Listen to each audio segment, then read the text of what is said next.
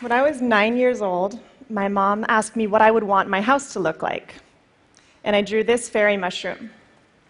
And then she actually built it. I don't think I realized this was so unusual at the time, and maybe I still haven't, because I'm still designing houses. This is a six story bespoke home on the island of Bali. It's built almost entirely from bamboo. The living room overlooks the valley from the fourth floor. You enter the house by a bridge. It can get hot in the tropics, so we make big curving roofs to catch the breezes. But some rooms have tall windows to keep the air conditioning in and the bugs out. This room we left open. We made an air conditioned tented bed. And one client wanted a TV room in the corner of her living room. Boxing off an area with tall walls just didn't feel right. So instead, we made this giant woven pod. Now, we do have all the necessary luxuries, like bathrooms. This one is a basket in the corner of the living room. And I got to tell you, some people actually um, hesitate to use it. We have not quite figured out our acoustic insulation.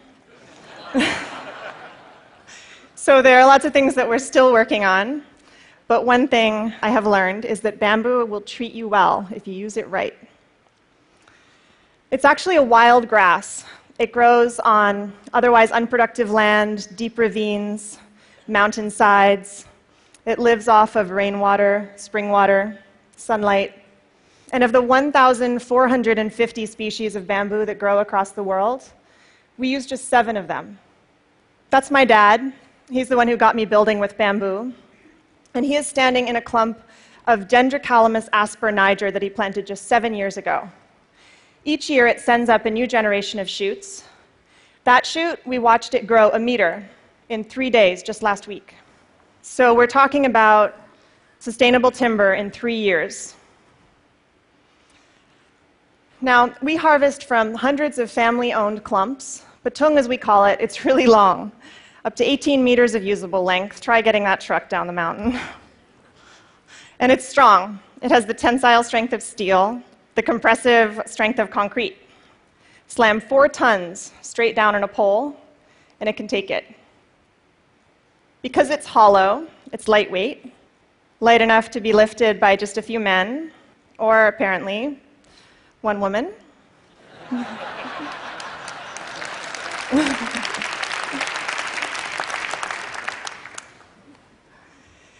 And when my father built Green School in Bali, he chose bamboo for all of the buildings on campus because he saw it as a promise.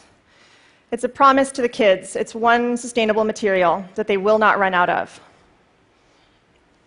And when I first saw these structures under construction about six years ago, I just thought this makes perfect sense. It is growing all around us, it's strong, it's elegant, it's earthquake resistant. Why hasn't this happened sooner, and what can we do with it next? So, along with some of the original builders of Green School, I founded Ibuku. Ibu means mother, and Ku means mine, so it represents my Mother Earth. And at Ibuku, we're a team of artisans, architects, and designers, and what we're doing together is creating a new way of building. Over the past five years together, we have built over 50 unique structures, most of them in Bali. Nine of them are at Green Village. You've um, just seen inside some of these homes. And we fill them with um, bespoke furniture. We surround them with veggie gardens. We would love to invite you all to come visit someday. And while you're there, you can also see Green School. We keep building classrooms there each year as well as an updated fairy mushroom house. We're also working on a little house for export. This is a traditional Sumbanese home that we replicated right down to the details and textiles.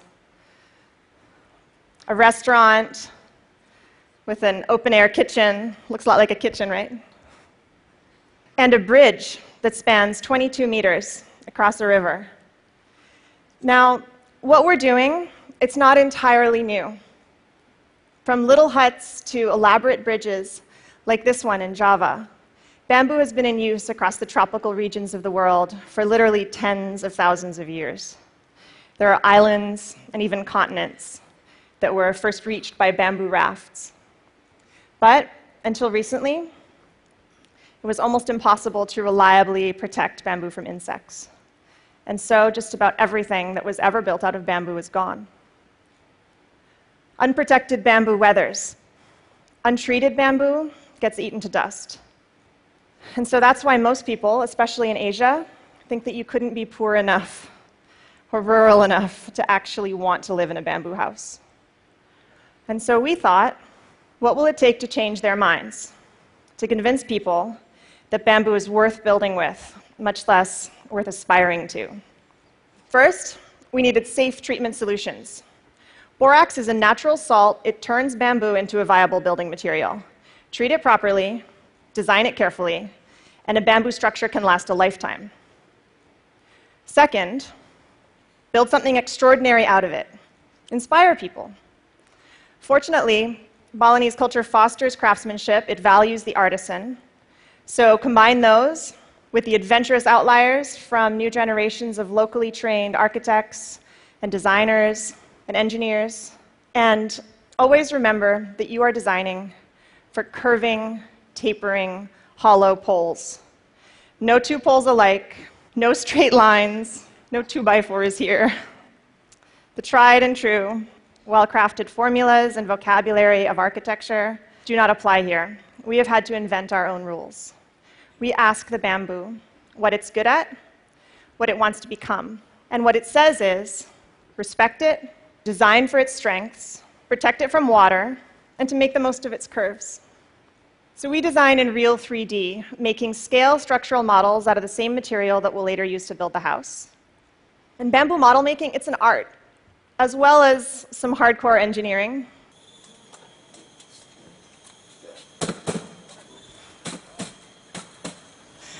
So that's the blueprint of the house. and we bring it to site, and with tiny rulers, we measure each pole and consider each curve, and we choose a piece of bamboo from the pile to replicate that house on site. When it comes down to the details, we consider everything. Why are doors so often rectangular? Why not round? How could you make a door better? Well, its hinges battle with gravity, and gravity will always win in the end. So, why not have it pivot on the center where it can stay balanced? And while you're at it, why not doors shaped like teardrops? To reap the selective benefits and work within the constraints of this material, we have really had to push ourselves. And within that constraint, we have found space for something new. It's a challenge. How do you make a ceiling if you don't have any flat boards to work with? Let me tell you, sometimes I dream of sheetrock and plywood. But if what you've got is skilled craftsmen and itsy bitsy little splits, weave that ceiling together, stretch a canvas over it, lacquer it. How do you design durable kitchen countertops that do justice to this curving structure you've just built? Slice up a boulder like a loaf of bread hand carve each to fit the other, leave the crusts on.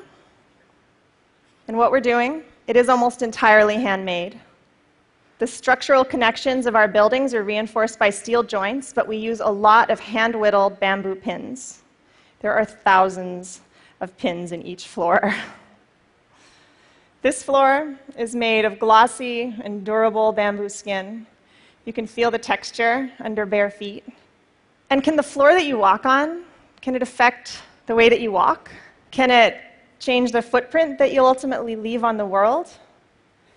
I remember being nine years old and feeling wonder and possibility and a little bit of idealism. And we've got a really long way to go. There's a lot left to learn. But one thing I know is that with creativity and commitment, you can create beauty and comfort and safety and even luxury out of a material that will grow back. Thank you.